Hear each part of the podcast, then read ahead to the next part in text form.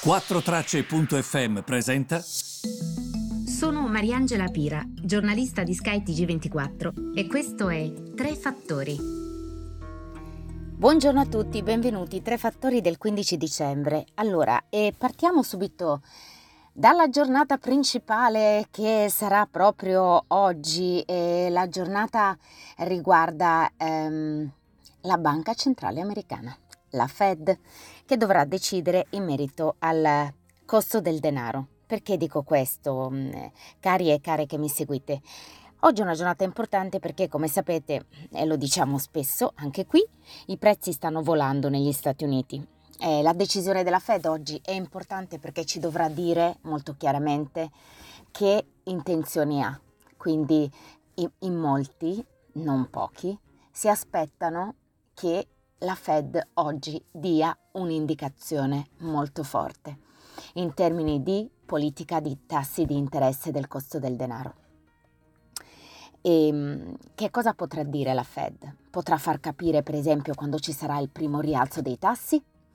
Potrà ehm, sicuramente far capire che comunque eh, presto potrebbe esserci un rialzo dei tassi, potrà far capire la quantità di rialzi dei tassi che ci saranno. Come sapete le banche centrali, lo ripeto non so da quanto, agiscono sulla domanda.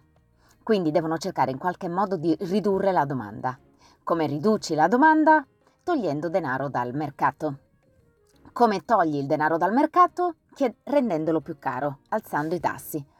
Alzando i tassi togli il denaro dal mercato e sostanzialmente ehm, rendi, eh, come dire, togliendo il, il denaro dal mercato, cerchi di abbassare la domanda. Ovviamente il denaro, la liquidità era tanta, la domanda invece è salita in questi anni a questo poi ha contribuito la strozzatura dell'offerta. Ecco, è sulla strozzatura dell'offerta che la Fed non riesce ad agire. Quindi eh, vedremo se agendo sulla domanda questo basterà oppure no. Intanto però eh, sono successe delle cosine anche in Europa. Perché? Perché l'inflazione in Gran Bretagna ha toccato i massimi da dieci anni. È incredibile, eh? dappertutto. In Gran Bretagna la situazione è diversa dalla nostra, è diversa dalla Francia, è diversa dalla Spagna, è diversa anche dalla stessa Germania. Perché? Perché alla questione eh, strozzatura dell'offerta, crescita della domanda, eh, riemergere dell'economia dopo il lockdown, si aggiunge il fattore Brexit. E attenzione perché domani mh, mm, sarà la giornata della Banca Centrale d'Inghilterra e della Banca Centrale Europea. Quindi, dopo il dato di oggi, voglio vedere che cosa dirà la Bank of England domani. L'indice dei prezzi al consumo è cresciuto del 5,1% se guardiamo al mese di novembre 2020. Ehm, Ovviamente a novembre 2020 la situazione era molto differente rispetto a quella che stiamo vivendo oggi, no? Era ancora tutto pressoché bloccato.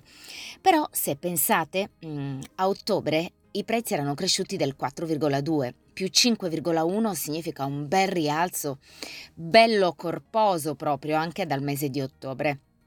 E questo ovviamente in se stesso, insomma, un dato che già dice tanto, no? Eh, perché i prezzi sono più del doppio rispetto a quello che è l'obiettivo della banca centrale. I dati dell'inflazione, come vi dicevo, arrivano poco prima di un incontro importante che è quello della Bank of England domani.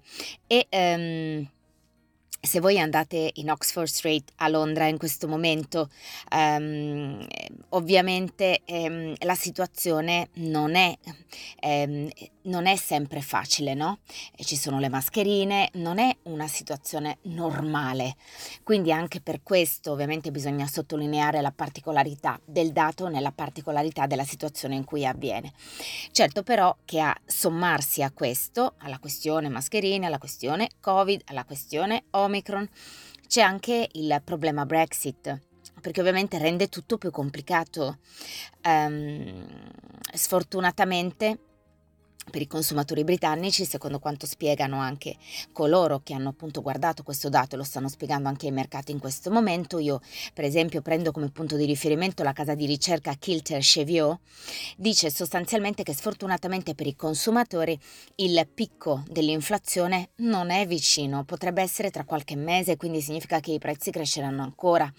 E parlando con qualsiasi persona in Gran Bretagna, da, anche con gli studenti, per esempio, come capita a me, vi rendete conto di come basta andare a fare la spesa e il carrello della spesa non ha paragone rispetto a... Ehm, rispetto a situazioni precedenti, quindi ovviamente è una questione che va monitorata e che va monitorata a vista. Intanto chi si aspettava che dalla Cina i dati fossero pazzeschi è rimasto deluso perché invece le vendite al dettaglio in Cina oggi sono uscite e hanno deluso perché sono cresciute sì, ma meno delle attese del mercato. Dalla Cina si aspettava, ci si aspettava una crescita certamente più importante, invece questa crescita non c'è perché anche la Cina subisce un impatto da quello che è l'andamento dell'economia globale. Non siamo più da soli, facciamo parte di un'economia che è globale, quindi il rapporto è multilaterale, non hai rapporto con un singolo paese. Per cui quando si verifica di nuovo una sorta di blocco, di rallentamento, che poi è un cane che si morde la coda perché quando in Cina c'è un focolaio, le merci non partono, non vengono caricate nei container, la strozzatura dell'offerta continua, non arrivano, arrivano con il contagocce qui, è, è tutto un problema e questo ovviamente va in qualche modo ehm, affrontato. Attenzione alla Cina anche perché le compagnie cinesi che sono quotate a Wall Street probabilmente verranno in qualche modo tagliate fuori dal mercato dei capitali americani. Che cosa vuol dire? Che gli investitori americani avranno intenzione di investire nelle società cinesi quotate a Wall Street nei prossimi tre anni, quando le tensioni tra Pechino e Washington persistono in continuazione? C'è questo gruppo che si chiama TCW, scritto T Torino Como W, che sostanzialmente dice entro il 2024 la gran parte delle società cinesi che sono quotate a Wall Street non saranno più quotate sul mercato americano. Molte delle mm, società che sono nell'internet cinese, nella tecnologia cinese, sono quotate negli Stati Uniti e eh, hanno avuto questa opportunità del, si chiama dual listing, listino doppio, ovvero tu puoi essere quotata a Wall Street ma anche a Hong Kong. Alcuni nomi di alto profilo includono il gigante dell'e-commerce Alibaba, la sua rivale JD.com, scritto J come la J e D di Domodossola.com, il ehm, motore motore di ricerca Baidu, la società di eh, giochi NetEase e il gigante dei social media Weibo. Ma anche con le decisioni prese recentemente, per esempio su Weibo, che pubblicherebbe delle informazioni non gradite a Pechino e quindi è stata multata, sono cose che comunque un investitore occidentale fatica a capire. Quindi TWC, questa società di cui vi dicevo prima, sostanzialmente dice che eh, si aspetta che comunque non ci saranno molti investimenti nelle società cinesi.